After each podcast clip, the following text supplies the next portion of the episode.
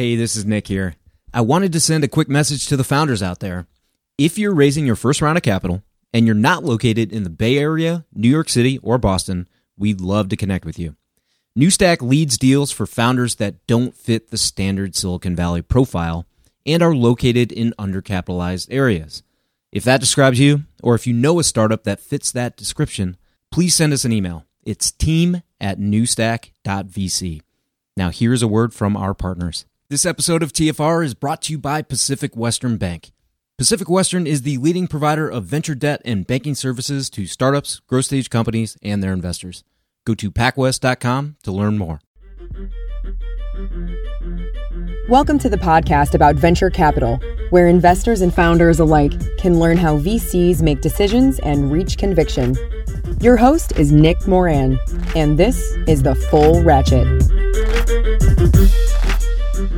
Erik Torenberg joins us today from Arizona. Erik is co founder and partner at Village Global, a $100 million early stage fund backed by some of the world's most successful entrepreneurs. He is also founder and chairman of OnDeck, a community of people who are looking to start or join their next thing. Prior to VG, Erik had a range of experiences, including preparing basketball players for the NBA, founding a video platform for rap battles, and being on the founding team of Product Hunt. Erik, welcome to the show. Nick, it's a, it's a pleasure to be here. I'm a, I'm a big fan of the show.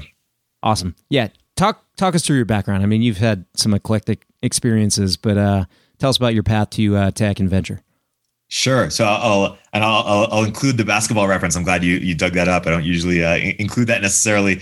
When I, when I was younger, I was an aspiring basketball player, and uh, you know, surprise, surprise, I didn't have necessarily what it took to to make the NBA. But then I was really interested in coaching, and I worked at IMG Academy for a bit, uh, preparing, uh, teaching students, and and sometimes working with uh, with pros uh, to help them get to the next level. But then I realized that that wasn't what that what I wanted to do. I didn't want to spend a decade in the video room like uh, you know Erik Spoelstra or Lawrence Frank to to make it, and I wanted to have an impact right away. And uh, I started a company. I started Rapt FM. It was like Twitch for music, starting with rap battles. And I thought interactive social video platforms would be the next big thing, and it just you know, turned out to be way too early. This what was, was the time frame on that? This was uh, 2011, so it was a bit after uh, Chat Roulette, sort of the hangover from Chat Roulette, and we we, saw in college how how big that that could have been, uh, and so um, yeah, I, uh, it, I did that for three years. It got some traction, but never really took off. The the sort of technology wasn't wasn't there yet. But when I, I, I that's how I got into the startups. When I asked Anthony Saleh, Nas's manager, to invest uh, in Rapt FM, he, he said no. But I ended up set, setting other startups in which he said yes, and that's when I knew I was really passionate about the startup world um, and, and not the music world in terms of where I wanted to work. So I'd become friends with Ryan Hoover, who's also passionate about music. And then after Rapt FM, I, I volunteered to help him out for free. Uh, and I thought that would be the best place to figure out what I wanted to do next, regardless of whether that turned into anything. It ended up turning into something. Uh, it sort of it took off in 2014. And I, I just started building this incredible network. Uh, and so I started angel investing, uh, scout investing in, in, in companies like Scale, Rappi, Lattice, Nurx, and you know, a dozen plus others. And and I realized, wow, Product Hunt is really this unfair advantage as it comes to uh, comes to investing. I'm, I'm the same person I was when I was running Rapt FM, but now I can get into all these deals. I have access to all these deals. It's, really just because I have this asset, and I wanted to build more assets. Uh, so when I was looking to do my next thing after Product Hunt, I started On Deck, this event series for people looking to start or join their next thing for place for, to find co-founders. That that later morphed into the On Deck Fellowship, which is the same community but but over 10 weeks. And then I decided to take my passion for community building and, and networks and building unfair advantages and teamed up with my, uh, Ben Casnocha and Anne Dwane at Village Global uh, to build a whole firm based on unfair advantages.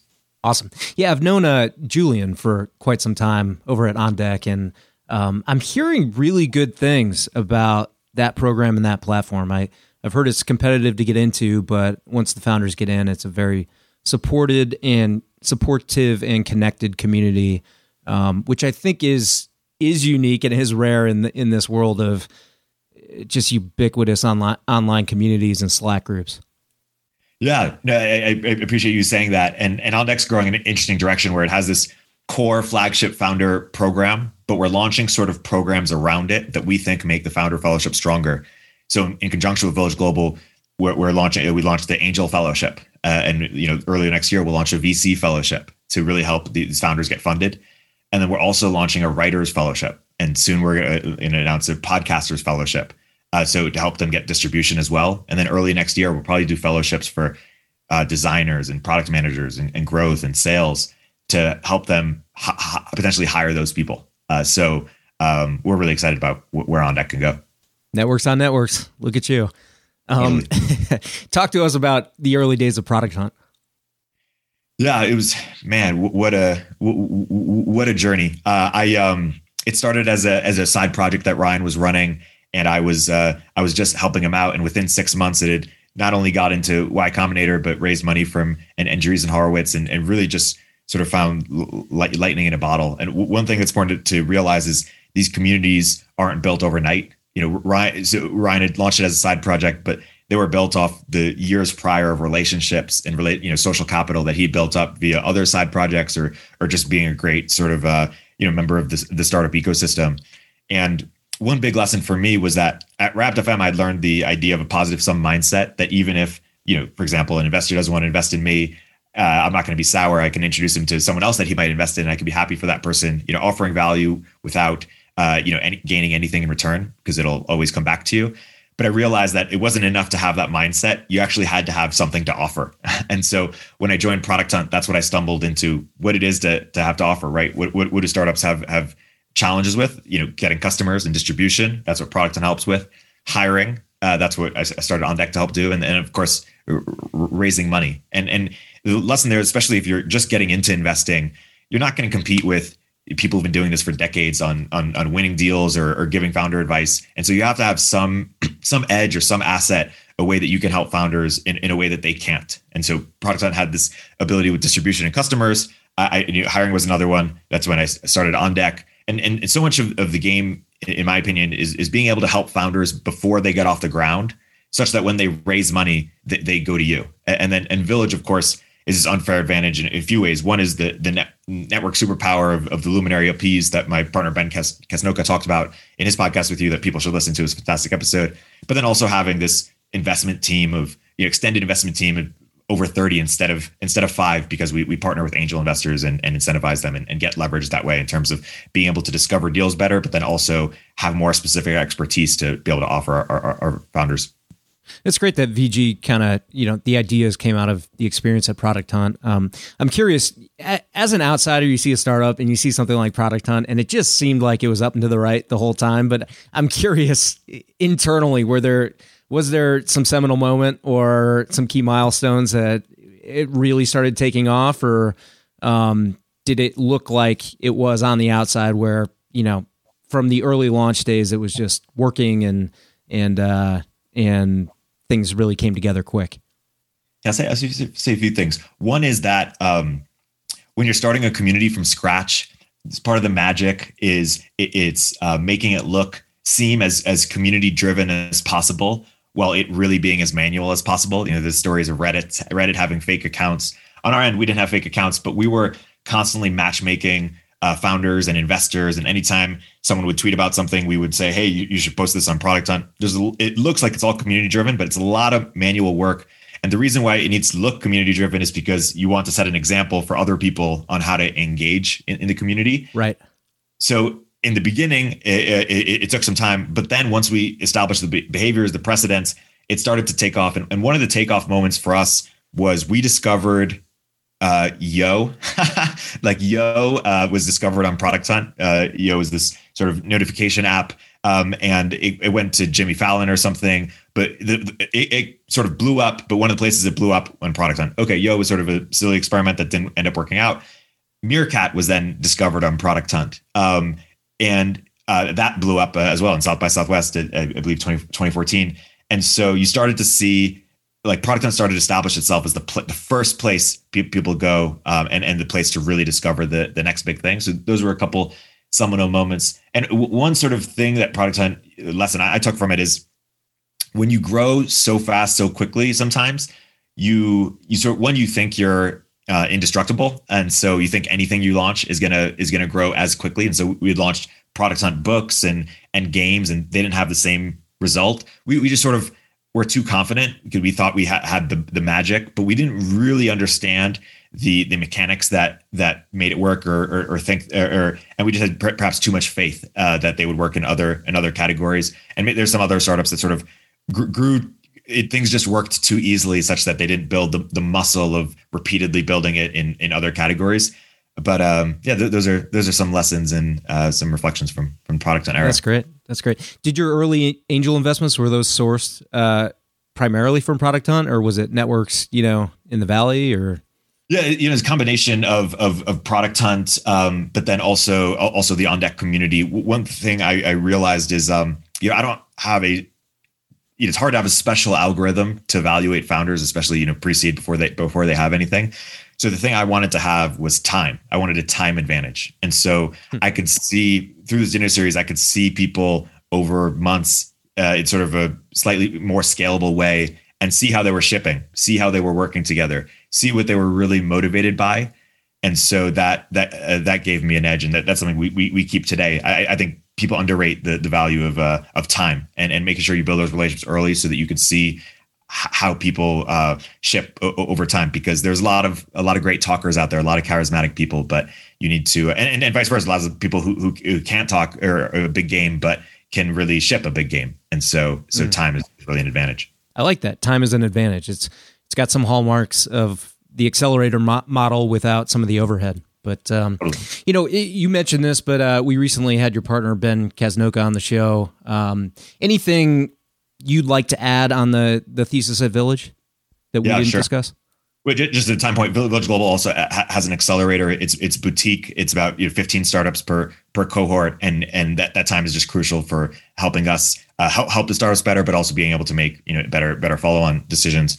One thing I'll zoom out and say is that we're really passionate about sort of the the future of venture, and, and we think the future of venture is going to be significantly decentralized. And so the, the way I like to tell this is uh, I made a joke recently that you know you'd think that venture capitalists are capitalists, um, and uh, they always talk about capitalism and, and markets, but ironically, venture capital firms operate as if they're communist central planners. It's it's five people making investment decisions across all sectors, all geos, all networks, even though they can't possibly have perfect information on all, on all of them. It's like a central planner picking the the you know the price of the, the loaf of bread. Uh, so the joke is that it's more like venture Soviet Russia. And and so why do VCs who believe in capitalism, who believe in markets, have this top down centrally planning view of of how they do their own business? And, and one reason is that it used to be the case where where you could do that. You could have an investor who covered the entire internet sector and and what's happened is we've had an explosion of new sectors and subsectors within the sectors, and then and, and you you've covered this a lot, explosion of entrepreneurship just more globally. And so just like in capitalism, whenever there's complexity, you want to decentralize knowledge to the edges of a network, and that's what markets really do well. So there's no way that five people or eight people can have enough information in all sectors, all geos to to price effectively, price a loaf of bread effectively. But maybe 30 can, maybe 50 can. And so what Village does is try to create markets in venture by incentivizing dozens of people to source, select, and support companies with us and on our behalf so that we can have better expertise uh, across sectors and, and, geos. And you empower the uh, the network participants, the the the scouts and the angels that you work with to make investments on their own. Is that correct? Yes. Yep. Uh, uh we give them uh, uh some we work with closely in referral capacity. Others we just give uh, allocation and and they, they do their thing. So how do you think about you know folks that have experience angel investing versus those that don't? Yeah, we like to uh, we like to work with both archetypes, and and one one thing I've we've discovered about sort of choosing is that, that there's that venture is a very inefficient market. Um, it, it's really interesting. Start, startup investing is weird because it takes seven to ten years to to, to be great, and and not necessarily because of the skills you gain, but because just to even know how you're doing, right? uh, you you could invest for two or three years in a bunch of companies, and you're you're considered a beginner. Literally go in a coma for seven years, so you haven't improved your skills at all. Come back and be known as one of the best investors in the world, despite having the same level of skill. I, I don't know if there's any other industry where, where you can do that. And, and we're talking about basketball. In basketball, for example, you you could see LeBron James at 18 and not only realize that he's going to be amazing later, but he's amazing right now. Uh, and it, it's, it's just obvious and it's apparent whereas uh, the VC equivalent uh, ha- has to wait you know seven to ten years before you can even analyze their performance uh, effectively and so that suggests that there's extra arbitrage in finding sort of the the 18 year old VC LeBron, or at least the, the people who are great but not legibly so. And so, uh, so, so again, we work with both archetypes, but it's it's really interesting to try to uncover the uh, the up and coming gems because you uh, not other, other people aren't searching for them as much. Um, and it also it's unclear.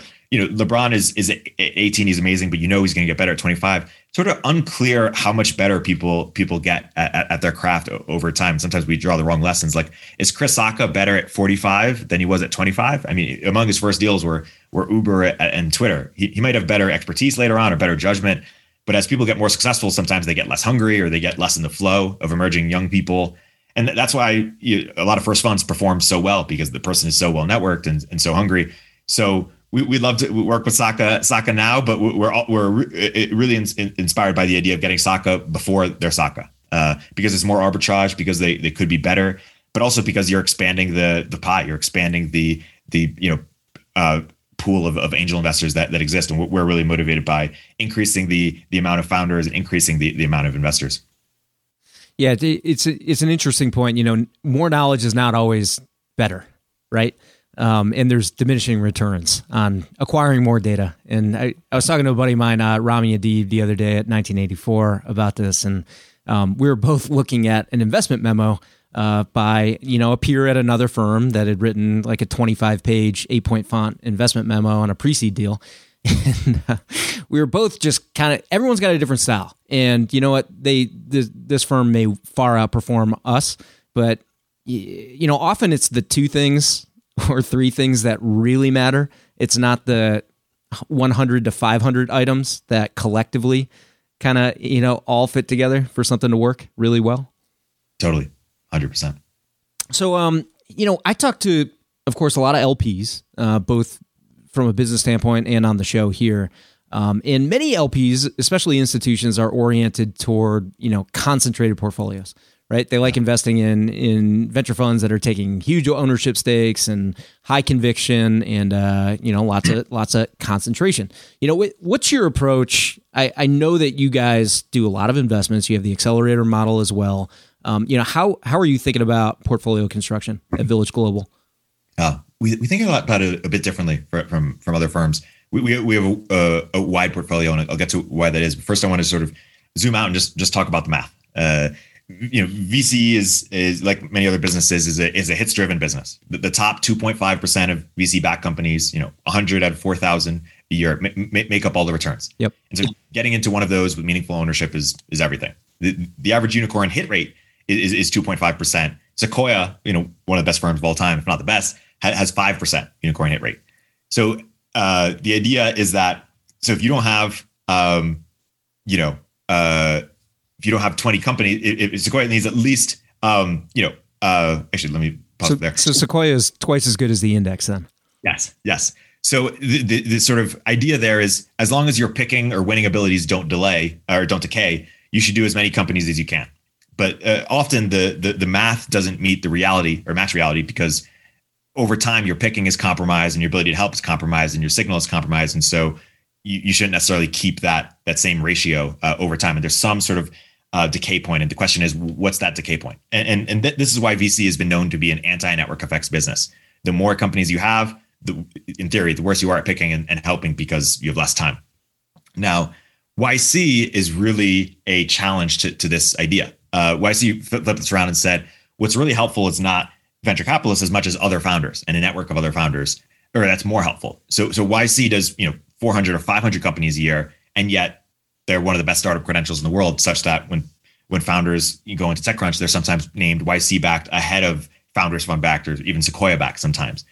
And so, how, how do we explain that? And I, I think um, what they see their portfolio, they, they try to make it, and what we try to make it is a is a positive network effects business. So the more companies you invest in, if if you build the community right, the more founders you you, you uh, the more uh, great founders you have in your network, uh, the, the more valuable the, the network gets. Um, and then the, the way we get around sort of the challenges of how do you not make decision making worse and how do you uh, is is our um, network leader or, or, scout program. So it's not Erik picking 200 companies, which we'll, we'll have in fun one, or or Anne picking 200 companies. It's it's every network leader picking three companies. Um, and so um, we're really interested in how to make venture a positive network effects business and how to not how to d- sort of extend do more deals without having a, a, a decay a decay point.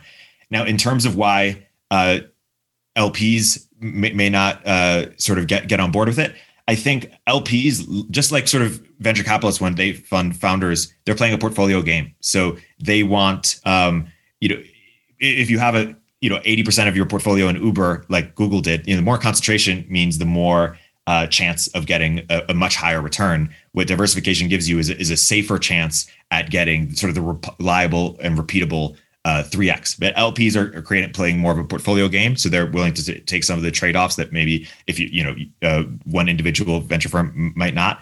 But then also um, it's just it's seen as uh, it, it's seen as lower status because um, venture capitalists are interested in making themselves as as unique and uncommodifiable as as possible. And so the more the narrative is that venture capitalists have the magic to pick winners, have the magic to to help winners, uh, help, help, you know, create winners through their, through their advice, and that um, you know only people who are experienced in, in, venture capital can be can be venture capitalists. The more special they they, they seem, uh, or we seem, the the more you have a diversified portfolio, the more it sort of admits humility on a picking level and on a helping level, for, particularly for the venture capitalists. Very good. Yeah, you know, if we were to fast forward a few years, um, let's say you have some angels in the extended network that have really strong early signals of success, right? Good follow on rates, good logos for those follow ons, good markups, et cetera. Maybe some early exits that are strong. Um, you know, and, and let's say some of the other angels don't, right? There, there doesn't seem to be a lot of signal and performance there. I mean, do you call the herd or, you know, do you also amplify those that are seemingly good pickers or how do you think about that? we do both. We we uh, amplify the ones that are that are, that are doing great and, and really invested in it. We we we call the ones you know in, in a friendly way that that aren't aren't doing great. But um, the, the thing that we find is that someone who's in the flow right now may not be in the flow two years from now. Uh, and so th- th- these things sort of there is higher turnover, and that's why we work with them in a. We're not giving them ten year funds. We're, we're we're working with them you know every year re, year we we reconsider we re-up people who are doing great or amplify them and we sort of call the ones who aren't focused on angel investing or, or their deals have, haven't taken off so it, it's it's a it's a bit of both but it, what's surprising for us is just how fast these these network networks move yeah, it's interesting because like a lot of the acting executives, uh, at least that I know, that are in position, like very little time, right? Lots going on, and then as soon as they retire or take a sabbatical or or leave, you know, and they have a gap between roles, that's when they have all the time, but they have less flow. Totally. totally. Yeah, interesting. Um, you know, why do you think so many VCs have concentrated portfolios, uh, considering the math? Yeah, you know, there's this great. Um, quote I think Parker Thompson said. He said, "Spray and pray is a term one VC uses for another uh, VC that just has a more diverse diverse portfolio than their own. Uh, sort of like everyone before me is throwing darts, everyone after me is a is a banker."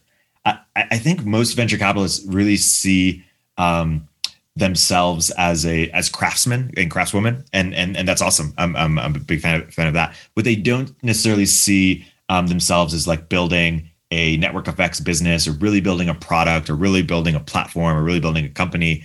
And often that, that's why they're VCs. Otherwise, they'd be building a company, they'd be building building startups.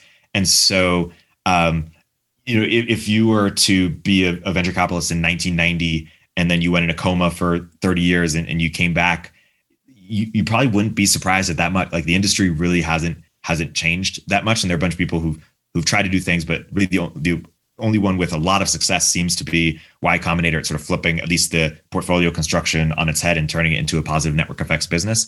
But uh, I think the reason why most VCs do, don't do it is because it's hard. It takes a different kind of skill. It takes a community building skill. It takes a product skill. It takes a data skill, and that's uh, that's not necessarily what they got into VC for, or it's not necessarily what they're what they're gifted at. And it's working for them. Uh, what, what, they're currently doing is working for them, and so they don't want things to change. The, if you're at the top now, you know why do you want the industry to turn on turn on its head?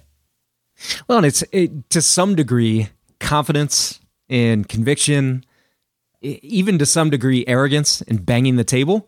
Like that can that sells, right? Going in and saying, you know what, we the picking we we think we might be better, but we're not sure, and that's why we need to cast a wider net. Uh, Yeah. The humility, I think, probably doesn't convert as well as you know uber confidence Yeah. when it No, comes to yeah. LPs.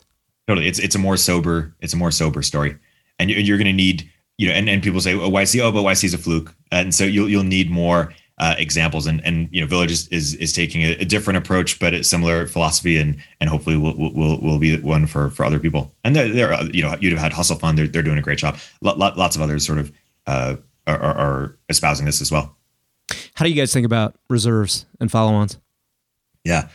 I, you know, I think people don't think enough about uh, about the following to sort of take the default path, which is to, you know, they say uh, I'm going to make a number of bets in the reserve for follow on to double down on my winners, but it's um sort of artificially limiting your pool. Like the best Series A firms don't just look at the companies in your portfolio; they look at every good firm's Right. companies too. So if you're putting a dollar into, you know, pro rata uh, a company, that that that dollar has to compete with every other investment opportunity you have. If you put a dollar at seed, and then and then separately, if you put a dollar at seed for every two dollars in reserve at the A, what you're basically saying is you're a Series A fund, even though you're you know uh, marketing yourself as a seed fund. And and then most venture funds don't know what the returns on their reserves are, but it, but it's often worse than their first check. And, and so the question is, why do they put more into reserves than their first check? Or why should they? Uh, I, I don't think that they, they should. Uh, sometimes it's because they think they truly have an advantage, but uh, deep down, I think it's because they fit. It fits their model of what they think it means to be a VC. What we think is that, or what we've seen in the last couple of years, is that price often gets bid up faster than the risk has gone down, uh, and so we've tended to put much more uh, upfront uh, because valuations has, just have just been crazy, and we we don't want to uh, limit the uh, sort of follow-on opportunities just to our portfolio. Uh, that said, the um, the, the flip side of this is if you have differentiated insight into your portfolio, don't just do the pro rata, really double down.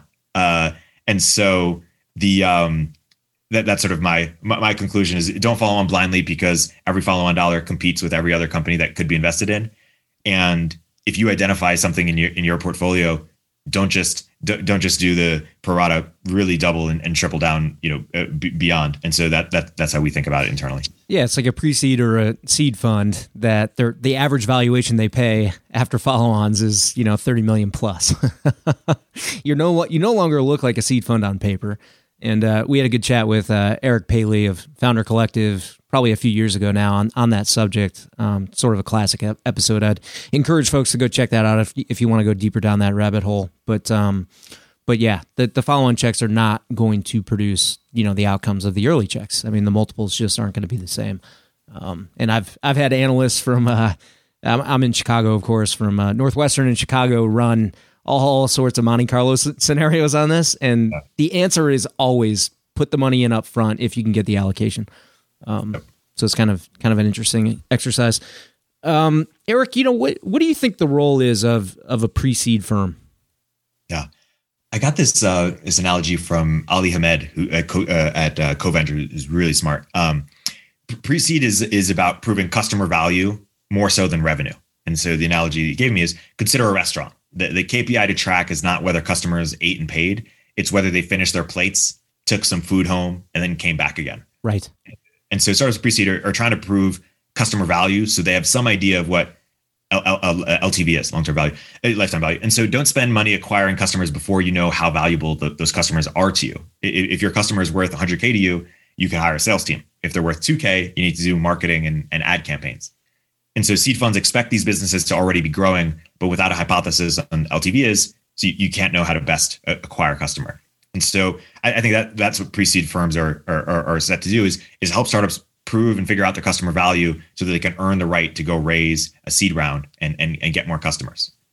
And, How, and how do you help the founders prove uh, lifetime value and customer value? Are there exercises you take them through, or is there a knowledge base, or is it just you know coaching and support? the, the biggest thing we try to do is introduce them to customers. And so yeah, so that they that. can have the opportunity to do it. And so we're, we spend a lot of time with the companies our luminaries represent and the companies our network leaders represent, really building that that customer network such that we can make warm introductions to to, to our companies. if there's a weakness in the village model, what is it? I think um, you know, we, are trying to get 5% uh, upfront. The, the weakness of, of, the village model is that we're never going to be able to spend as much time uh, with an individual company as, uh, you know, as a firm that has, you know, 15 or 20 companies in their portfolio. And so sometimes we, we lead, sometimes we co-lead. But if, if you really want someone who's going to talk to you every day uh, and, you know, is, is, uh, you know, homebrew or you know one of, the, one of these other firms are, are, are the firm for, for, you now we like to partner with, with a lot of those and we think after one sort of really institutional lead who who takes you know utter responsibility in, every single way there's sort of diminishing returns to having multiple of those. And, not, and a lot of companies don't even want that like they prefer the founder fund model of hey give me money when i need it you know give me a good brand introduce me to, your network but let, let me build a business. Uh, you know don't don't get in my way. Don't try to um, sort of you know pretend you're operating the business because you, you are a founder and that's your that's your instinct. But um, but that, that's a potential weakness is, is for companies who really want that hand holding and, and deep coaching. You won't get it with Village alone, but that's why we, we like to partner with with, with those uh, those people and our sort of five percent uh, allocation target uh, lets us do that usually. Erik, part of your your model is to increase the amount of total founders and total investors. I mean, it's it's pretty clear from the the networks that you're building and sort of the uh, the focus on company creation. Um, what do you say to those that are arguing? You know, there's too much capital in the market already. There's too much company formation by those that uh, shouldn't be starting companies. Yeah, the um, I say that who are they to say? Uh, you know, I, I, think it's very convenient. I think the people who often say that are founders who are looking to hire people who are frustrated that everyone they want to hire wants to start a company, and then uh, you know venture capitalists who you know why do they want more competition in, into the market? The um, there's this uh, idea called Schramm's law, which is that the, the idea that the single most important contributor to a nation's economic growth is the number of startups that grow to a billion dollars in revenue within 20 years. We, we produce around 33 unicorns a year we need about 100 unicorns to maintain post World War II growth rates. And, and so the only way I, I, know to do that is to have, you know, is, is for more capital, more investors, and, and more founders. Uh, um, and even if it's the same amount of capital, it's what we were talking about earlier about decentralizing venture, it's distributed into, into more hands. And so um, Village Global is focused on getting more investors by giving dozens of investors capital to invest on our behalf and really just getting numbers on, on the board for these people so, that, so they can build a track record, especially with how the venture is so inefficient. They they got to start early, and, and, we'll get to how to break into to VC VC later. Uh, on the on the founder side, I've sort of identified some of the bottlenecks we, we feel are uh, you having a co-founder, uh, having the right idea, uh, having a community of of other founders, uh, health healthcare, uh, immigration, uh, stipend, and so the On Deck Founder Fellowship has tried to systematically tackle all, of those bottlenecks. And so uh, but then there's also this cultural, um, you know, sort of ethos that people should go on and, and build companies that it, it doesn't have start companies that, especially early in their career, if, if they want to, it doesn't have as much risk. I sort of separate between job risk and career risk. Job risk is the risk that your, your job might not exist in two years. Career risk is the uh, risk that something will be a negative on your resume and I, I a negative a blemish on your resume. And I think starting a company just like I did with Rapt FM sort of is a, is a is a badge of honor even if it doesn't work out you learn so much you you build a network it's the fastest way to learn and i think that helped ryan hoover you know bring me on as as a founding team member is just the ability to handle ambiguity the ability to be entrepreneurial as a as an employee and so uh, these are some of the things I, I, think we, we need to get better at as a as an ecosystem to help get more investors and more founders. But but first we need to we need to believe in it. We need we need to want to do it. And it might be um, you know it might cost you personally if you're you're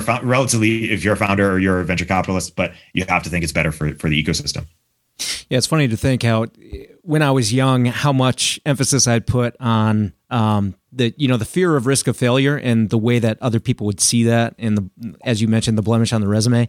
And now that i'm older i i just realize how faulty that logic was. Like if you get out there and you do something really good even if it doesn't work out the networks you build the connections you build you know if you really show people signal in in effort and quality and everything else then the opportunities within that passion space you know become limitless and um, um, yeah, it's just it's it's disappointing to think about how many people don't do it because they're worried about you know what others what other, what what other folks might think. and, and and you have to realize people have to realize that they're they're no, people get known for their win, their wins, not their losses. And right. so Reid Hoffman started Social Net, which is this social you know, sort of I think it was dating site actually, so, social network, at, uh, totally failed. You know, well before Facebook and, and and MySpace, and nobody remembers it. Nobody knows it. Uh, Marc Andreessen started Ning. Uh, this is well after Netscape and, and his other success, uh, LoudCloud, et cetera. And it was, it was, I think it was social network for dogs, or it, it was another on social network. Nobody knows it, uh, and so uh, you know we have long careers. Uh, you, what I sort of advise is taking asymmetric risks, uh, risks that if you uh, if they don't work out, at least you'll learn. This is what I thought of Product Hunt. You'll learn a ton. You'll build a network. It'll be one of the most valuable things you could do just for your own education. And if it does work out, well, you have some meaningful, meaningful, meaningful upside in that. Love it. Asymmetric risk. Uh, Erik, what do you think the future holds for venture? Yeah, I think we're going to continue to see decentralization of, of venture across the board. And and we were talking about more, uh, you know, more capital getting in the hands of, of more individual in- investors. But I also think um, more people on cap tables. You know, cap, cap tables now, you know, dozens of, of people on them, but soon they'll have hundreds or, or maybe thousands, and, and will tru- truly be able to unbundle value add in, in capital in, in a meaningful way. I think there'll be much more fund managers. I think rolling funds will enable thousands of people to to raise money directly. I mean, all, all these creators, content creators who have loyal audiences in in business and, technology uh, that, that, sort of you know, make money on Substack or Patreon. I, I, think they'll be able to start rolling funds. I think that's a, a new business for creator that, that's really fascinating. And then uh, broadly, I think venture will will cease to be only a, a craft a game of craftsmen and it, just like the industries they invest in they'll be revolutionized by by software and, and by people who build products and, and platforms and and network effects businesses and then also i think venture will sort of renew its place as uh, solving for technical risk i, I think uh, you know trying to solve really hard problems instead of mbas running spreadsheets trying to figure out you know, cac to ltv they're funding companies trying to they'll be funding companies trying to cure cancer you know develop flying cars extend life get us to the moon I, think those are the outsized bets that equity is uniquely designed to fund versus alternative, you know, uh, sort of investment vehicles uh, or financial instruments. And I think we'll look back at sort of 2019, 2020 and and say, wow, I can't believe founders sold you know 50% of their companies before IPO to pay for Facebook and and, and Google ads. And so um, those are those are some of my predictions. I'm so glad that I I found my way from private equity to venture because looking at spreadsheets just doesn't quite compare with uh, the things that are upcoming and and going on right now in our industry. At this point, if you're a VC, you've heard of Carta. You've probably even accepted securities from a portfolio company on the platform. It feels like every new company is using Carta, and there's already 16,000 VC backed companies on the platform. They also offer tools and services for VCs like fund administration. Carta has an army of fund accountants delivering high quality service and dedicated teams of engineers, constantly improving the functionality of their user friendly investor platform with in app quarterly reporting, real time fund metrics, LP portals, and more. It's also easy to switch from an existing fund administrator or to augment your in house team with their service. Learn more about their services at carta.com forward slash investors. And this episode of TFR is brought to you by Pacific Western Bank. Pacific Western specializes in providing financial services to startups, growth stage companies, and their investors, helping to navigate financial obstacles by providing access to funds and expertise. Pacific Western's customized products and team of venture banking specialists provides a banking experience designed specifically with startups and VCs in mind. If you run a tech company or if you invest in tech companies, it's strongly advisable that you build a relationship with the folks at Pacific Western. Go to pacwest.com to learn more.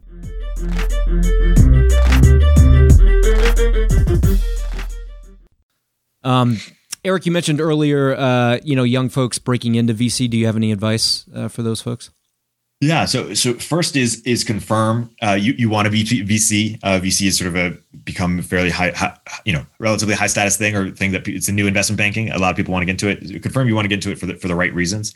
If you if you want to be a founder eventually, you don't uh, need to be a VC. Some some people think that uh, it's sometimes it's uh, probably it might be harder because you get a little too comfortable or get a little too uh, sort of cynical. Um, and similarly, if, if you want to be a uh, a VC a VC, you don't need to start a company. Um, you know, it's it's helpful if, if you if you want to do it, but uh, you know, there's nothing like getting better at the thing than than doing the thing itself. Um, So so you know if you're hands on, you know want to have a massive you want to micromanage or have a massive control over your destiny. You always have that more with being a founder. But if you're more intellectual than than hands on or, or like having a breadth of, of activity, um, or, or then then being VC could be great. So I think it's confirming you want to do it first, then confirming what kind of VC you want to be. I mean, Sam Altman is different than Mike Maples, who's different than Sarah Tavel, who's different than you know being a later stage VC. And, and the questions there are how, how much of it is do you, do you enjoy operating, you know, building a product, you know, running a firm versus the actual craft of of investing. Uh, and and then at what stage? If if you're more if you're much more people driven than, than market driven, you want to go earlier stage, and, and and vice versa. And then it's you know how deep on each individual company do you want to go? If you want to go pretty deep, well then you want to have a more concentrated portfolio. If you want to be more hands off or more excited about building the the product or the or the firm or, or company building uh, than of venture, then maybe you want to have a more diversified uh, p- portfolio. Um, and then in terms of uh, getting into it, one thing is just trying to get numbers on the board as quick as possible, um, and not not you know sort of going to Vegas and and just you know just sort of as if it's a gambling casino. But like we were talking about, it does take seven to ten years to to build a track record. So you got to start investing early, and whether it's your your own capital if you're fortunate enough to do it, or whether it's it's uh, you know finding a scout position. And the way to find a scout position, by the way, is just to add as add value to venture capitalists and then just ask them, uh, you know, could I be a scout or what would need to be true to be a scout? The way I did it when I was at Product Hunt was I started sending deals to, to these firms and, and, they would do a, some of them. And at one point they were like, hey, it's just more efficient if we give you capital instead of uh, us be the uh, us be the middleman. And they did it to sort of secure my um, allegiance uh, to them. Um, so that that's one way to think about just get get numbers on the board. I think investing in your friends, especially if you have friends building, you know, a, a technology companies, uh, is, is, a good strategy to regret uh, for minimize regret, but also because you have special insight into them. Except, of course, your your not so smart friends. Be, be their advisor. Uh, my line. Uh, and then lastly, I think you have to you know think about why is your capital not a commodity? You know, why are you seeing deals or getting into deals that that others can't? And this is sort of the question I asked myself at at at Rapt when I was doing Rapt FM, sending deals and, and trying to get into the game. And it wasn't until Product Hunt that I really realized, oh, this is why you, you need to help startups with a core problem they they have. And so whether it's um, you know customers, whether it's hiring, whether it's raising money, whether it's some core expertise, um, you know the full ratchet. Um, you know, Nick, you, you have this asset that gives you access to a bunch of fascinating venture capitalists. You, you, you have evidence of a, of a big network. You could certainly help founders, you know, raise their their, their round when when, it, when it's time to to do so. Uh, and, and, so that's an example of an asset. And and people need to think more sort of strategically uh, about networks. It's sort of one thing to have a, a big network. It's another thing to sort of be strategically networked. You know, you know all the people and say trucking, and, and that your expertise makes you the go-to person in that. And it's another thing to sort of have created communities of these networks such that people that they have sort of loops of their own. So you've started the key conference or fellowship or podcast or group that brings these people together and continues to bring them together over time, compounding your sort of legibility and, uh, as a key expert and, and, key node. So I would think about h- how can you build one of those things? What's sort of easy for you but hard for others, and how can you turn that into a compounding asset? Whether it's any one of the examples we we just mentioned. It's really good advice. We, we've had a lot of people on the show over the years with a lot of different venture models, and it the point didn't really sink in to me on the difference in the disparity in styles and approach until um, you know we hired two new folks on the new stack team this year, and they do a lot of calls with other associates and analysts and principals at uh, at other venture firms, and debriefing with them and learning how different everyone's job is and how different sort of the quality of their experiences um, it just really hit home. And um, I guess you know if the goal for young people is just to get into VC, getting a logo, I guess is is an advantage. But uh, I would probably challenge a lot of the young folks to think hard about what sort of culture you're going to fit into, what the existing people at the firm are saying about you know the the culture and the approach and the style, and finding the style that that is a really good fit. Yeah, I um Totally, and I, I, think it's it's easy. It's much easier for people to to go it alone right now. Um, you know, rolling funds is is new, but you could start a 500k rolling fund. You could start a million uh, rolling fund. You know, Chris Sacca's fund, first fund was was super small. Um, if you want to go your own way, if you want an apprenticeship, you know, learn from some of the best in the business at, at Bessemer or Greylock or whoever, that that's a different path, and that's an, it's an awesome path, especially if you want to do sort of Series A, Series B, you know, Craftman Craftman investing. W- one other example I like to, and, and not just rolling funds, but also scout programs like like Village Global. One example of a person who's really great um, example of this is, is Turner Novak, and he, he, he, what he proved is that even if you can't write checks, do fantasy venture capital. Uh, you know, write down yeah. what you would what you would invest in and and why. Um, and you know, he he he found a company that we also found, Darkstore. Uh, he he wrote about it. He said he, this was his thesis. It was at the time that they were raising. They were a seed company, and that's just a great way to um, to sort of build a build a reputation without having to put capital online if you can. So I, I think way more people should should should, should do that. What, what, what, do you have to? What, what do they have to lose? Hundred percent. Uh, there was a founder I met with about three years ago, and he had been doing this fantasy style and blogging about it for years. And I looked through his potential portfolio, and it was really impressive. So um, it it didn't end up being a fit for investment, but uh, I certainly thought about hiring him if he uh, chose to go a different way. Erik, what resource would you uh, have you found valuable that you'd recommend to listeners? One thing I've found valuable is um, anytime I'm interviewing somebody, uh, I uh, or, or, a founder or a potential hire, I will always ask them to. Uh, or I'm sorry, one thing I found valuable whenever interviewing a, a prospective founder or prospective hire is seeing if they've ever done podcast interviews before. It's it's such a great way to to get to know people. And on the, the on the flip side, I recommend that companies create internal podcasts about what what they're about, who they are, and so uh, I recommend people to and, and people who are looking to sell themselves create create podcasts, personal podcasts. Just here's my philosophy, here's what I'm about. I, I think just there's something about the audio medium that's such a great way for people to give context on each other in a way that that writing can't. So I, I recommend uh, listening to podcasts behind people you admire or people you're looking to get to know, and I recommend creating them as well. Such a good insight. There was a point probably four or five years ago where the uh, the fastest growing and most active syndicates on AngelList were three podcasters. It was Tim Ferriss, Calacanis, and and then us, um, or th- maybe three of the top five. And I I had this epiphany at that point. There is something about this audio medium that reaches through to people in, in the way that the written word does not. I mean, Nick, this is uh, the first time we're ever talking, but I feel like I know you for years. I mean, just just listening to the the, the, the full ratchet. So it's and the people some feel similarly listen to my podcast too. It, it's it's a very powerful medium. Yeah, check it out. Venture Stories. That that will be the uh, resource plug that I give because you're probably too humble to do it yourself. Um, Erik, what do you know you need to get better at? When you when you start out as an as an investor, um, often you're you're you're you're people driven, especially early on. Especially you're an angel, you're just getting into the game, and, and that's perhaps how you should play it. But as you sort of rise up within the the, the ranks, um, and you start writing bigger checks and you start doing bigger funds and and, and you know uh, you start wanting you know more ownership you you also have to be a uh, a, a, mar- a, market investor and you also have to be a you know market driven investor and also have to be an investor of record. And so it's one thing to just you know keep building assets such that you can get a 250k check in or, or 500k check in and make people make room for you it's a total another thing for people to be say hey no erik or Ben or Anne is going to be the lead investor in, in, in, my company.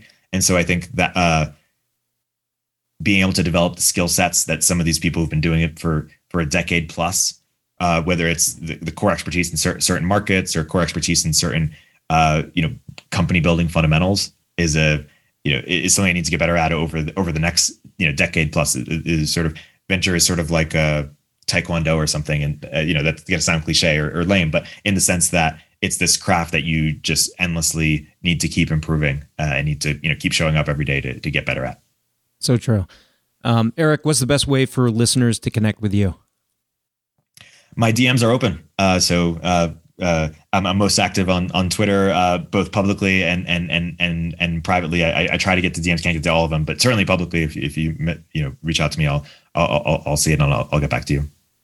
Last question of the day here: Does uh, Michigan play football this year?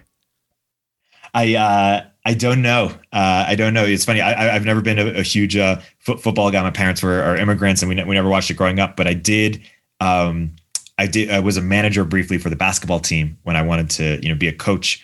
Uh, and Michigan basketball is is is, is amazing, and it, has been incredible to see Tim Hardaway Jr. and and Trey Burke and uh, uh, Caris LeVert and all these other players uh, just have you know awesome careers in the NBA and, and in the playoffs, and and the NBA playoffs just better than ever. Uh, so I'm I'm glued, glued to the screen watching it right now. Well, good. Well, I'll, I'll, keep that in mind for when I'm ready to talk smack when my Hoosiers play your uh, your Wolverines. Perfect. Yeah, I'll, I'll look forward to it. That's a great, great, great team as well. Awesome. Well, this is a huge pleasure. I've been a big fan of yours for a long time. Uh, I've been following you on Twitter and always enjoy um, your insights and, and your input. Of course, the podcast is one of the best in the business. Uh, I recently heard from a, a very young person in venture that um, it's uh, it's his favorite, even more so than TFR. So uh, I got to give it a lot of credit. And uh, thanks so much for spending the time here with us today. Nick, it, it's been a pleasure.